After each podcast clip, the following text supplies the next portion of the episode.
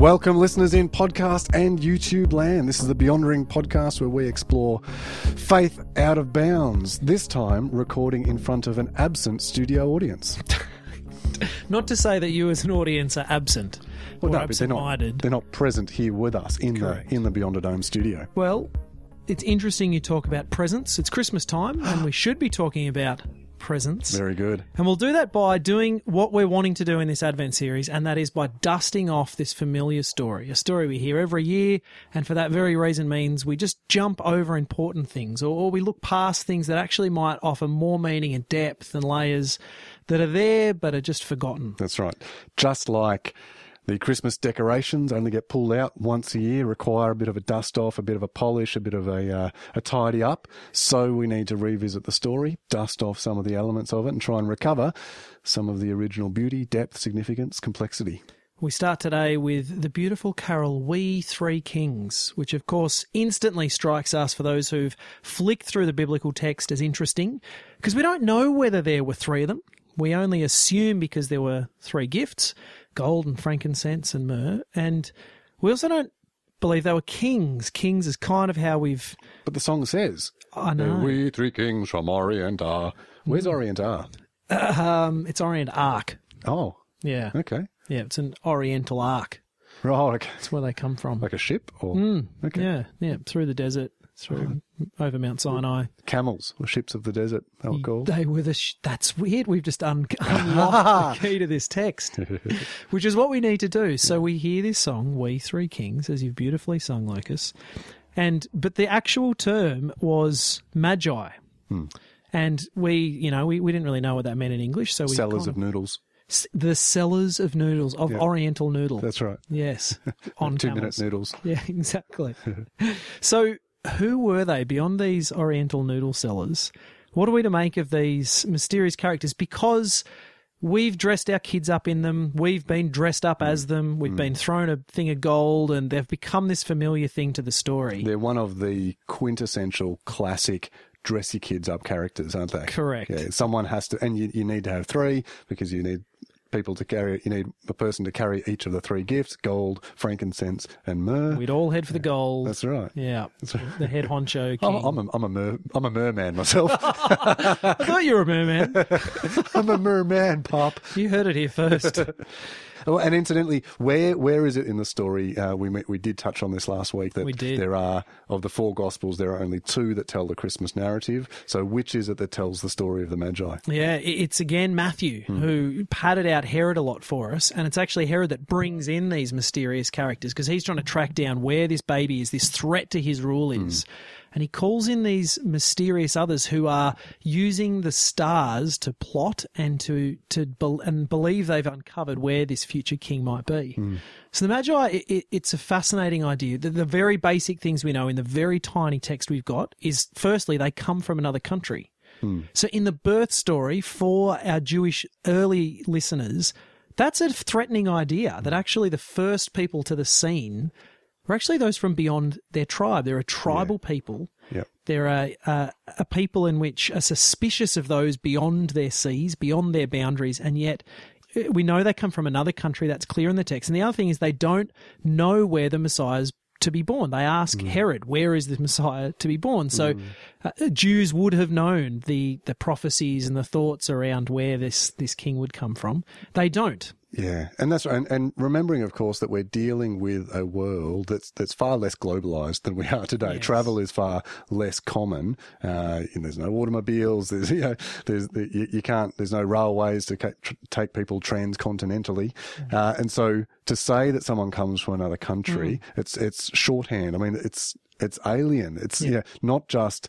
Um, they're from a different people group. They probably look different. They probably speak a different language. They- Traditions. different traditions, Yeah. different religious understanding. So it's mm. this whole kit and caboodle mm. of, you know, foreigner, A in- foreigner, in, in, a- you know, in that sense of this person is almost completely other Totally. than me and and my tribe and my people group. So we gloss over this, mm. but this is this is curious to an early listener. Who are these? Who are these weird, mysterious Oriental people? So magi was a term that uh, originally referred to a caste of Persian priests who were with special claims to interpret dreams. So there's already this kind of weird wackiness to them. Mm-hmm.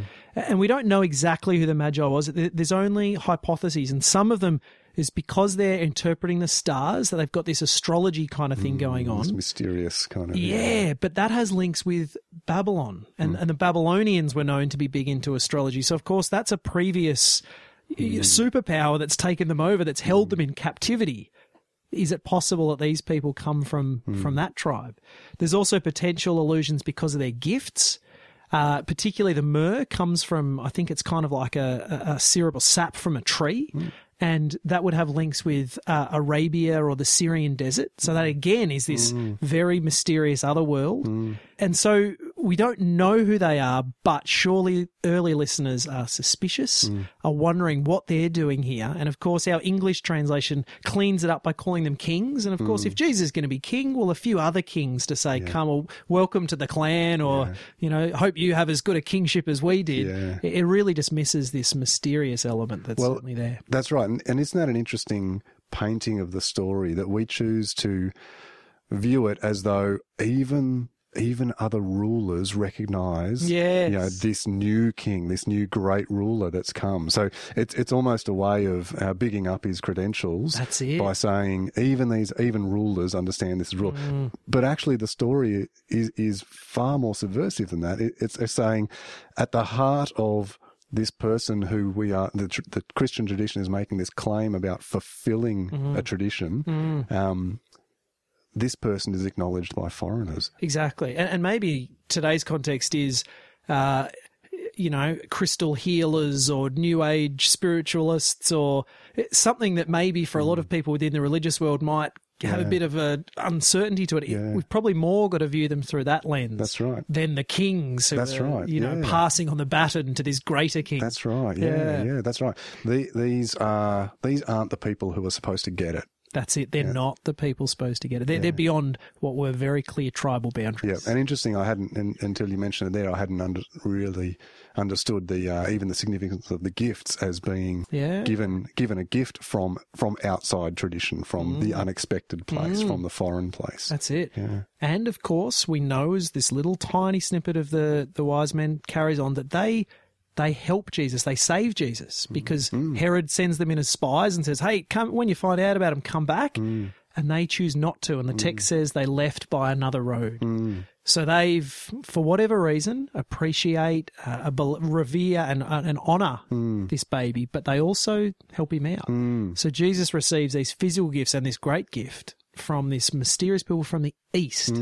But there's this other fascinating thing that's going on in the story. Just after they leave, Joseph and Mary hear of this threat of Herod that we touched on last week, and they escape mm. the very country that they've just been born into. And of mm. course, belonging to your tribe and to your people was utmost important. It was your entire identity. Such was the perceived threat, according to this Matthew storyteller, mm. that they actually leave their homeland and they cross the boundary to the west into Egypt. So we've got this fascinating two things, both glossed over in our stories, that he receives these curious gifts from the surprising place to the east, hmm.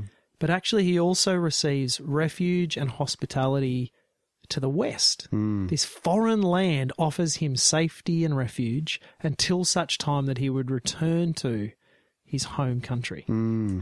I've not often heard those those layers brought out in my Christmas nativity scenes Yeah. Yep.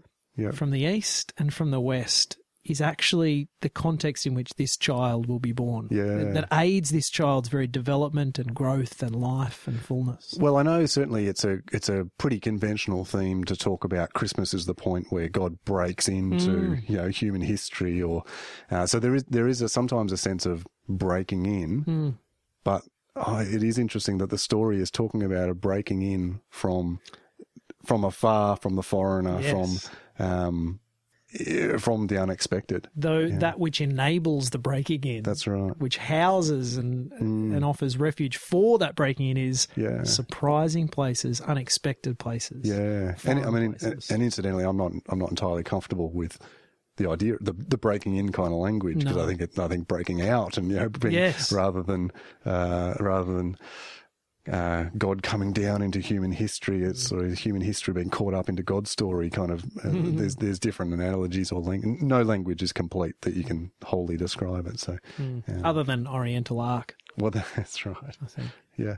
So the East and West. So today we're going to hold that and let that ask questions of us as we think about how Christmas might speak to us today in our context with that which we're wrestling with and ask the question of, well, what does it look like for us? And what does it look like to honor the fact that our, our Christian story has this invitation to receive gifts from surprising places? Hmm. What, what does it mean to actually see gift bearers beyond us, hmm. that that which we need to receive, that, that actually is a true gift to us, are in surprising places. Hmm. And what does it look like to receive refuge and to receive hospitality from surprising places, from those who you wouldn't expect to? And that word hospitality is, is really interesting because we often think about uh, to be hospitable is to be a good host. Yes. Is to lay the table out nicely, invite people around. You make sure that they're comfortable. You make sure that their their glass is always full, their plate has always got food on it, and that they leave the night you having served them well, and they and they feel comfortable and, and have had a good night. Interestingly, there is this sense in the way that uh, in a New Testament kind of understanding of hospitality that that it can equally mean that to be hospitable is to equally mean to be a good guest. Ah, That is. Um, receive. to, to actually to receive somebody else's gracious offering in a gracious way, in an appropriate way, and that's not always something that people do No, really well. I, I was just about to say it's an art form. Yeah. I, I know personally, to be the receiver of a gift or hospitality is awkward Yeah, and challenging. it's and vulnerable. It's and, yeah. vulnerable, and, Yeah. and and you know you, you go to other cultures and countries who are particularly hospitable and try and be the recipient of it, and often Mm. Yeah, it's yeah. it's awkward and it's guilt tinged, and it for me in different places, be it Nepal or Philippines, you're kind of filled with this. Yeah. I shouldn't be receiving this. Yeah. You you have less than I do. I should be giving to you, but it's such a thing of honor Yeah. for them to allow you to be, Mm. you know, to receive their hospitality. Well, yeah, and how many, how many times, a really simple example, how many times do you round at someone's house and they say, uh, yeah, do you want a cup of coffee or do you want a cup of Mm. tea? And you say, only if you're having one. Yes. Yeah, only if you're going to put, yeah. only if the kettle's already on, or, or you know, do you want a glass of red? Only if the bottle's already open. Like you know, we sort of put these conditions on the hospitality that I'm willing to accept from you. And so too with a gift. If someone gave me a gift fully out of the blue, Mm. if be it not my birthday or Christmas or whatever, if they just gifted me one, my initial reaction was, "You didn't have to do that," Mm. Yeah. and it would probably be, "What? But I haven't got you one." Yeah, There's yes. this almost inherent Yep. uh, sense that for me to participate in this exchange, I'm supposed to be on equal terms. Right. But Yep. gift giving and hospitality transcends that transactional kind of understanding. That's right. That's right. Uh, yeah, we can talk a bit more about about gift. There's actually a a uh, European philosopher Jacques Derrida who's done a lot of work in uh, talking about gift because he identifies that, in fact, gift giving can be quite a minefield, as you've said. Like it's not just simply, oh, thanks, I've got a gift. There's always this sense of, oh, gee, how am I supposed to respond? And, and actually, it's quite tough to give a gift. Um, in fact, Derrida would say. You've actually never truly given a gift. Ah. So I know that's disappointing, given you know how many uh, Christmases and birthdays and so on you've been to. But see, because Derrida contends that uh, a gift is defined as giving of something without any expectation of recompense. Okay, so there's no payback, and he would say that there's actually it's actually beyond human capacity to give a gift Right. because we're always caught up in this kind of social obligation, right? So imagine you come home and a neighbor has baked some cookies and left them on your left them on your doorstep. What your first response is going to be pick up the phone, thank Yeah, you. yeah, You're going to write a card. Uh, Sure, I, as much as I can, square the ledger in some way yeah, within that's myself. right. That's Yeah. right. Because you want you don't want them to feel as though you've not um, respected or you've not honoured that gift, and so you you feel almost, in a way, they've given you a gift. They've also given you given you an obligation. Yeah. Oh, I have. I now have to. I'm obliged Yes. to acknowledge this, to write you a card or a thank you note Totally. or so on. I find that within myself. If I give a gift to someone and attempt to make it anonymous, Yeah. and I feel that there are no strings attached to this gift I've given, Yep. but if they show no um, evidence that they've even received it, Yes. I find myself going, oh, I just kind of want to know how they Yep. they like it. Was Yep. it good? Was it? All of a sudden, I noticed that I actually had strings attached to me. That I'm I'm bound up in my gift in a way that I didn't think I That's was. I assumed it was purely gratuitous, Yeah. purely whatever you want, whether you like it or not. Great. No, I was attached to that gift, Yeah. Yeah. and and I'm fearful of all sorts of things, even as I give a gift. Yeah. it's, it's a curious thing. So you're suggesting that for those reasons, there's no such. It's almost impossible to offer the pure gift. Well, me and, and Jacques Derrida, we're both suggesting that. Yeah, that's right. And so we're, we're both saying that in, that in this way, gift giving is reduced to a transaction. So there's actually an economy of gift giving. Mm. Yeah, yeah, And so he would say that uh, it's not possible for two people with knowledge of what they're doing Yeah. to exchange a gift. So Even in the way we might bank, well, I'll make sure I return this at some point. Yeah, that's right. That's right. instantly I've entered into some kind of That's exchange. right. That's right. There's some sort of obligation now upon us. So, Yeah. but then he goes on to explore all of these kind of um, uh, permutations of. So, you know, for instance, what about if the person receiving doesn't know that they've received a gift? Could that be considered a true gift? So, for example, think about this, um, and I know this happens to you a lot. Someone cuts you off in traffic while you're driving, and uh, and I've seen you behind the wheel. You're furious. you yell and you fume and you're screaming at them, and it's. I mean, it's No just one cuts me off in traffic. if they, they couldn't catch you. Um, because clearly they're an imbecile, right? And so you're furious at them, they, but they disappear off into the distance, never to be seen again. But within you, you're carrying this burning anger towards them. And so, but you decide, I, I can't hold on to this. I need to move on. And so you decide to forgive them for their incompetency. They're completely unaware of this internal monologue going on for you, by the way. Um, but so you offer them this gift of forgiveness. Okay. So they're unaware that they've been offered this gift. Okay, how does that does that sound like a pure gift? well, eh, somewhat.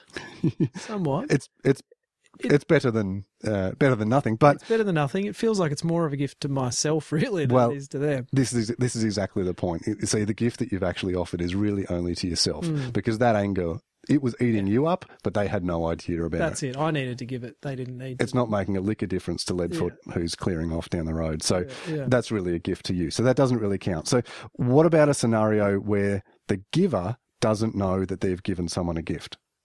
So, for example, you're driving along the road and you see some hard rubbish by the side of the road, and there is a child's bike perfect for your daughter.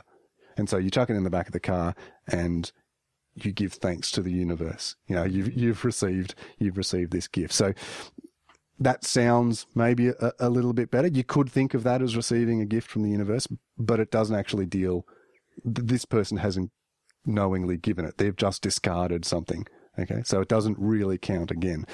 For Derrida, and he sort of goes through these permutations, the only possible way that a true gift can occur is for both the giver and the receiver to be cle completely unaware of the gift that's passed between them. Hmm. So, which is, which, you know, sounds quite silly, but in terms of the person of Jesus, the Christian tradition makes this claim about in this person was present the unknowable God. In this person, the unknowable was made known. And so there's this idea that uh, in in the birth of Jesus and in the way that he lived his life and the way that he w- connected with the divine and revealed the sacred, that somehow there was both this revelation and concealment going on. That um, the, the, this gift was giving while while remaining somehow remaining completely unknowable. So, in terms of what does that mean for us in terms of how we can continue to receive Jesus as gift? as gift. Yeah. Um, well, and I, and I think the clue is as as we, we talked earlier about the presence of the magi being the outsiders breaking in. That um, the, the the gift is the reminder to remain vulnerable, to remain open, to remain to expose ourselves to the possibility of um, uh, of, of, of gift from outside our world. You know, from the gift that um, those outside the tribe, those outside our known, controlled, um, um, you know, sanitized kind of world, those who are like us, um, that they that they can offer us. And in terms of then how we'd see Jesus, it kind of strikes me that if if there's this um, concealing, revealing going on. If there's an unknowable that's known, but whenever I make a claim that, yep, I've got it locked in, I know what it is, I know what it means, I know who he is, the moment I've done that, I'm missing Yeah. the mystery. Yeah. So, in order for Jesus to remain a gift to me, I have to keep assuming whenever I make a creed, whenever I make a claim, whenever I think I've got it Hmm. or someone else doesn't, I'm actually denying the gift. I'm actually gift wrapping something again Yeah. and not actually letting it be, Yeah. you know. So it's also provocative in terms of where God, where where the divine might be. It, it therefore means it's always just beyond Hmm. my comfort zone. It's always just beyond Yeah. my horizon. Yeah. There's one of my favorite books of all time is The Little Prince. And there's this, um, uh, there's this fan- fantastic moment where the little boy is, is asking the traveler to draw him, draw me a picture of a sheep, he says. And so the traveler pulls out a pen and paper and draws a picture. And the, and the little boy said, no, no, no, that's not right. My sheep, you know, my sheep is, is lying down or it's, it's, it's not the sheep I'm picturing. He said, oh, okay. So he tries again. And he said, no, that's not right either. You know, my sheep's woollier or, or whatever it is. And so the traveler sort of scratches his head. And then the traveler draws a box and he puts air holes on it. And he says, your sheep is inside that box. Hmm. And the little boy said, that is perfect. that is what, that is the sheep. That's the sheep. And so because he didn't try to define or, or draw down, this is what your sheep looks like, the little boy was able to imagine his sheep in that box and There's picture in it. room and permission. There's room and permission, transcend. exactly. Yeah. And so this, I, I see this conversation. I see the Christmas story as being like the inversion of that. Mm. That the, in the Jesus story, the gift is outside of the box. It's everything outside of the box. Everything that you think it is. Here is the tradition. Here is the story. This is what you think you know about who God is and how God works and where God is. and where God is and who who has a claim on God. No, no, no. The story is saying that's great. It's everything but that, or yeah, it's everything past that. It's that, the it's the beyond. It's the outside. It's the incursion from over the horizon. Mm. Well, makes me think a lot then about um, the claims we make about Christmas. Hmm. And we come, as Christians, we, we've created our, you know, we follow a bloke who said no groups. Hmm. You know, who was found a very tribal tradition and said, no, no, no, God's bigger than this. Hmm. I, fo- in following me, I, l- let's create no groups, no, boundaries, boundaries, no ins and outs. And then, of course, we've become tribal. And when we take the message of Jesus, we become uh, gift carriers. You know, we want to mm. be the ones who tell everyone mm. what we've got mm. and what the answer is and where God is and what God looks like. And, and of course, I, I, I appreciate and understand that there's truth in this story. So, but it strikes me that the posture then is really, it, it denies the capacity to receive gifts. If we've got it, if we have the package wrapped up, e- even just in our very posture, we're not able to receive the gift of the wise men. We're not mm. able to receive hospitality from the west or gifts mm. from the east mm. because we've got it.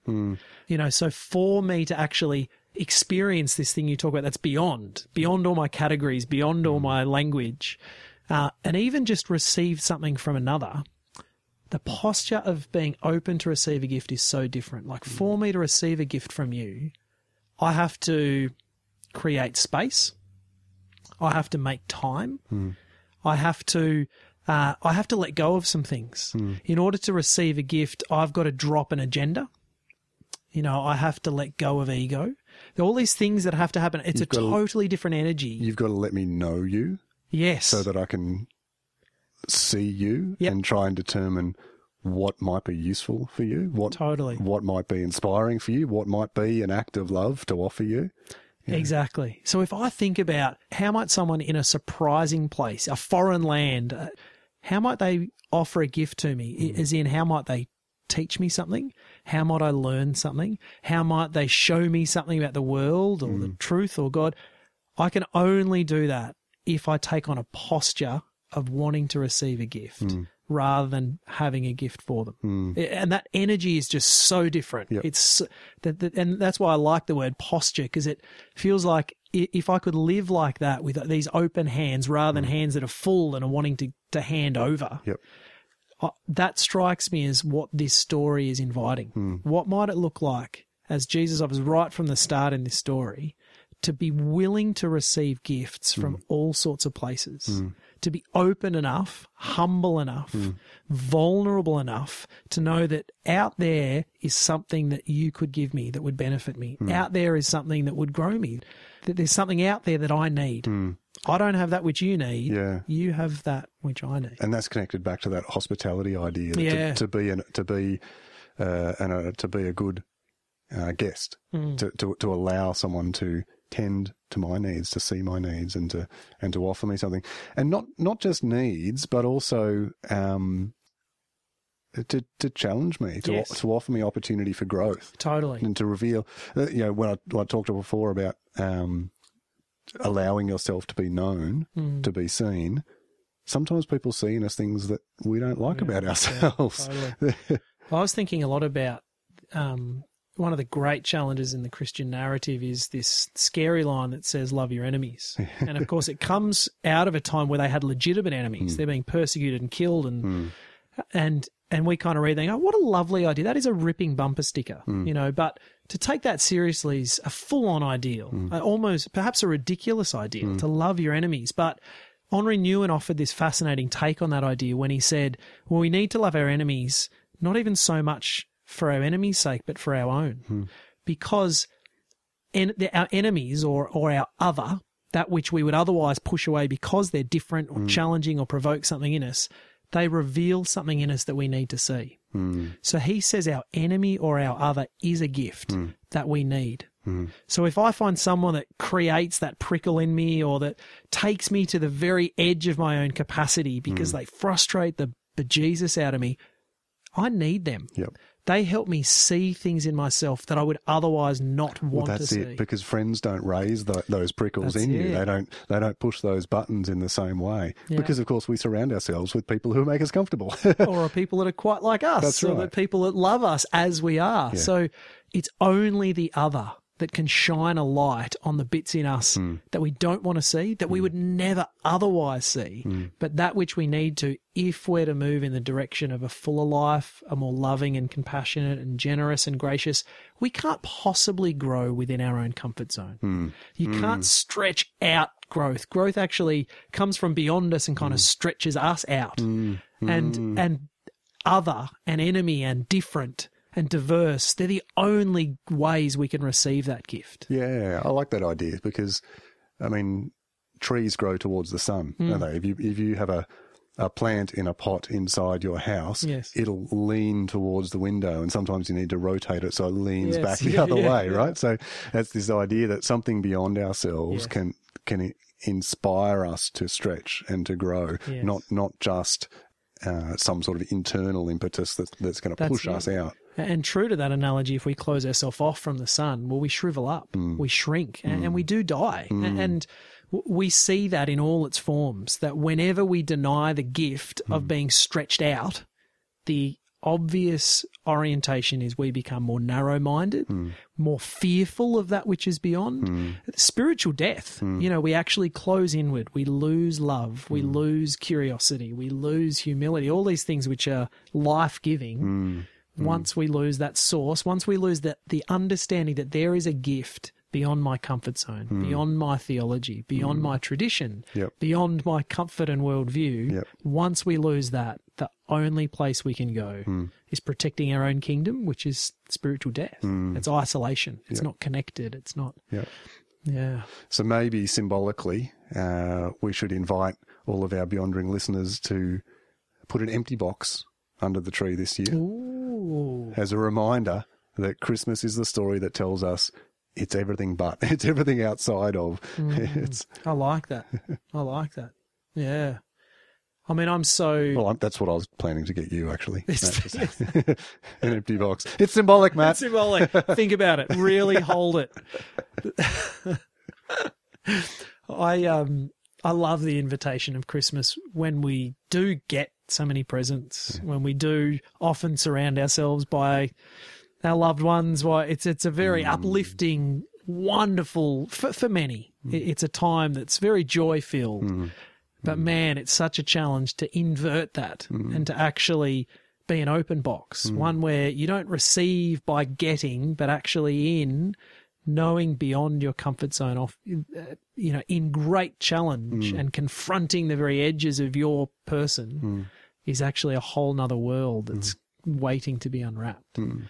i i uh i want to offer the um i stumbled over this kind of native prayer of approach that for me is kind of captures the the posture we're talking about where um if only I could be open and curious enough to know that even someone uh, beyond my tradition, tribe, or understanding or belief actually offers me a gift. Mm. And I, I actually experienced this a few years ago when at our church we had a an, an interfaith panel. Mm. We had we had Baha'i, and I had, there was two traditions I'd never even heard of. It was incredible, but there was someone whose belief had a reincarnation idea, Mhm.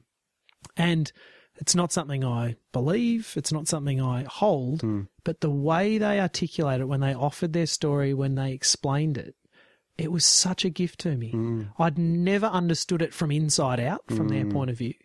And I remember just thinking, I really get it. I get how, in that worldview, that would be offer so much solace to almost be able to relax into the fact that life is almost this stream that just keeps running, and you're a little part of that stream. And if you stay wanting to flow in the right direction, life will run through you and will take you on in other lives. And if you go backwards, you'll you'll kind of be you know mm. sent back down the stream. But if you you've always got the opportunity to open mm. yourself up again, and I I just never done it. I'd never Mm. been taken inside the story to allow myself to feel what it would be like for them. Hmm. And it was only because I had this posture of curiosity and openness and that they were vulnerable enough to tell me. Hmm. But it's a gift because I get it. I've moved towards them. I have a greater affection for this person, but I also now have less fear for others who hold that belief. I mm. may have previously been triggered when I'm like, oh, geez, that's a bit weird or wacky. Mm. How's that work? And well, now I don't. That's been melted in me mm. because, and that- and that's been a gift to me. So learning to appreciate that which is very different, is other to me, opens me up, helps me walk towards, and is a gift I now carry when I engage with others who are also very different. So I offer a closing native prayer of approach. And this is centuries old. And I love picturing this as a a, a nomadic group or even a warring tribal group meet another tribe. But they would say this to themselves before meeting to um, to have like a um, uh, they'd meet and have a conversation i i in threat of war to try and negotiate. Mm. So- parlay. Yeah. Exactly. So before they did anything, well, let's try and nut this out. This is what they'd say to themselves as they went to meet this other, this enemy, this per, this tribe beyond their tribe. They'd say this: "I will honor your gods.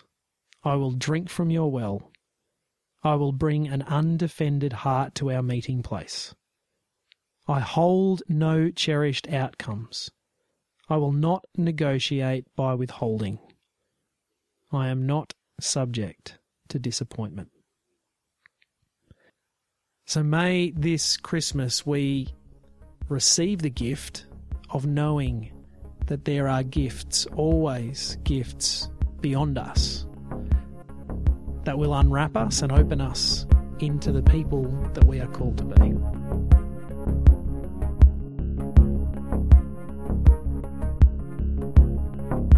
And stay tuned for two more weeks of Advent exploration as we uh, continue these uh, conversational series. And of course, sign up for our mailing list at beyondering.com.au, where it's not too late to purchase Beyondering Christmas cards.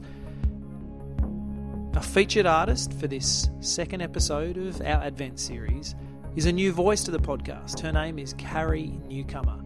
She's a, a fabulously reflective artist whose work you can access through her website, which is carrienewcomer.com, and, and also heaps of her stuff through YouTube.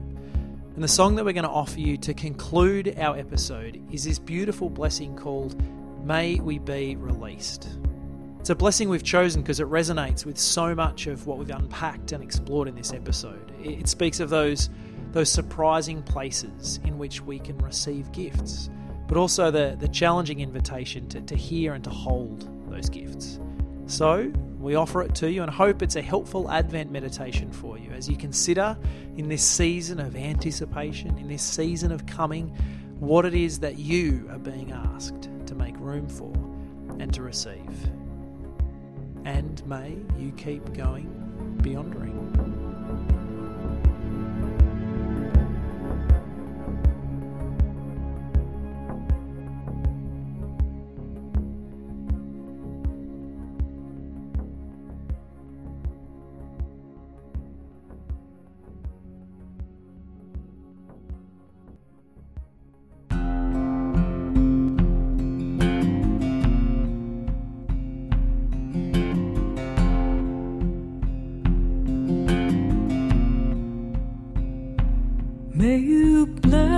Place you live and bless the spot you fell and let go of hidden stories too dangerous to tell.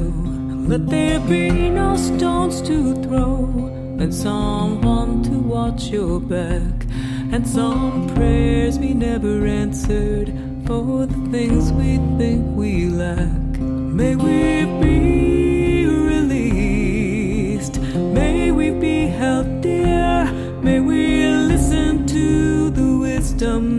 we didn't want to hear. May we be released. May we.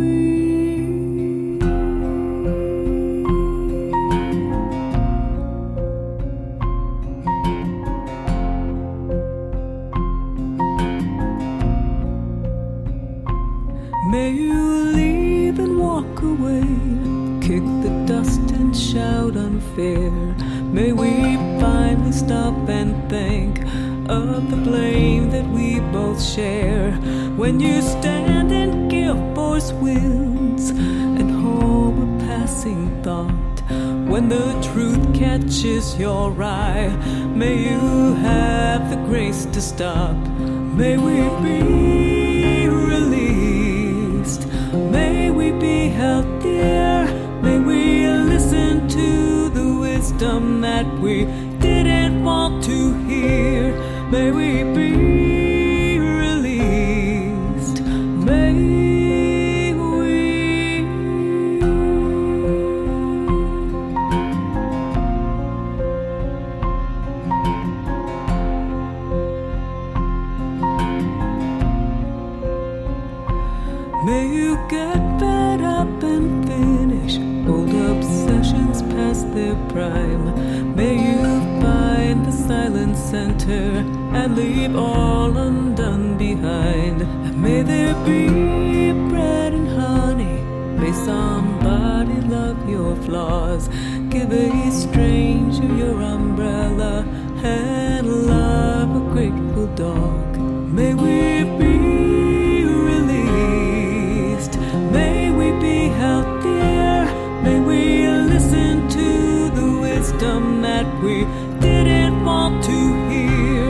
We be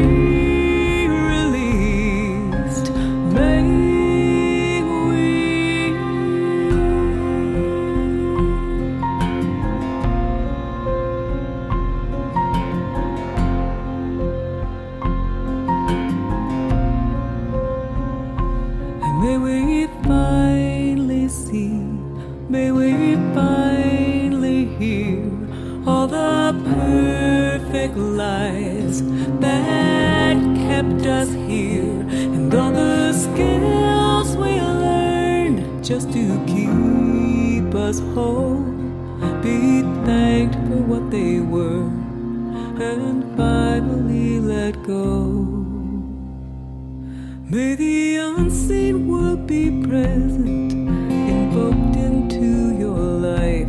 May you have the strength to question all the things you thought were right. And may you sense the light around the very old and very young. May you go ahead and quit what you should never have begun. May we be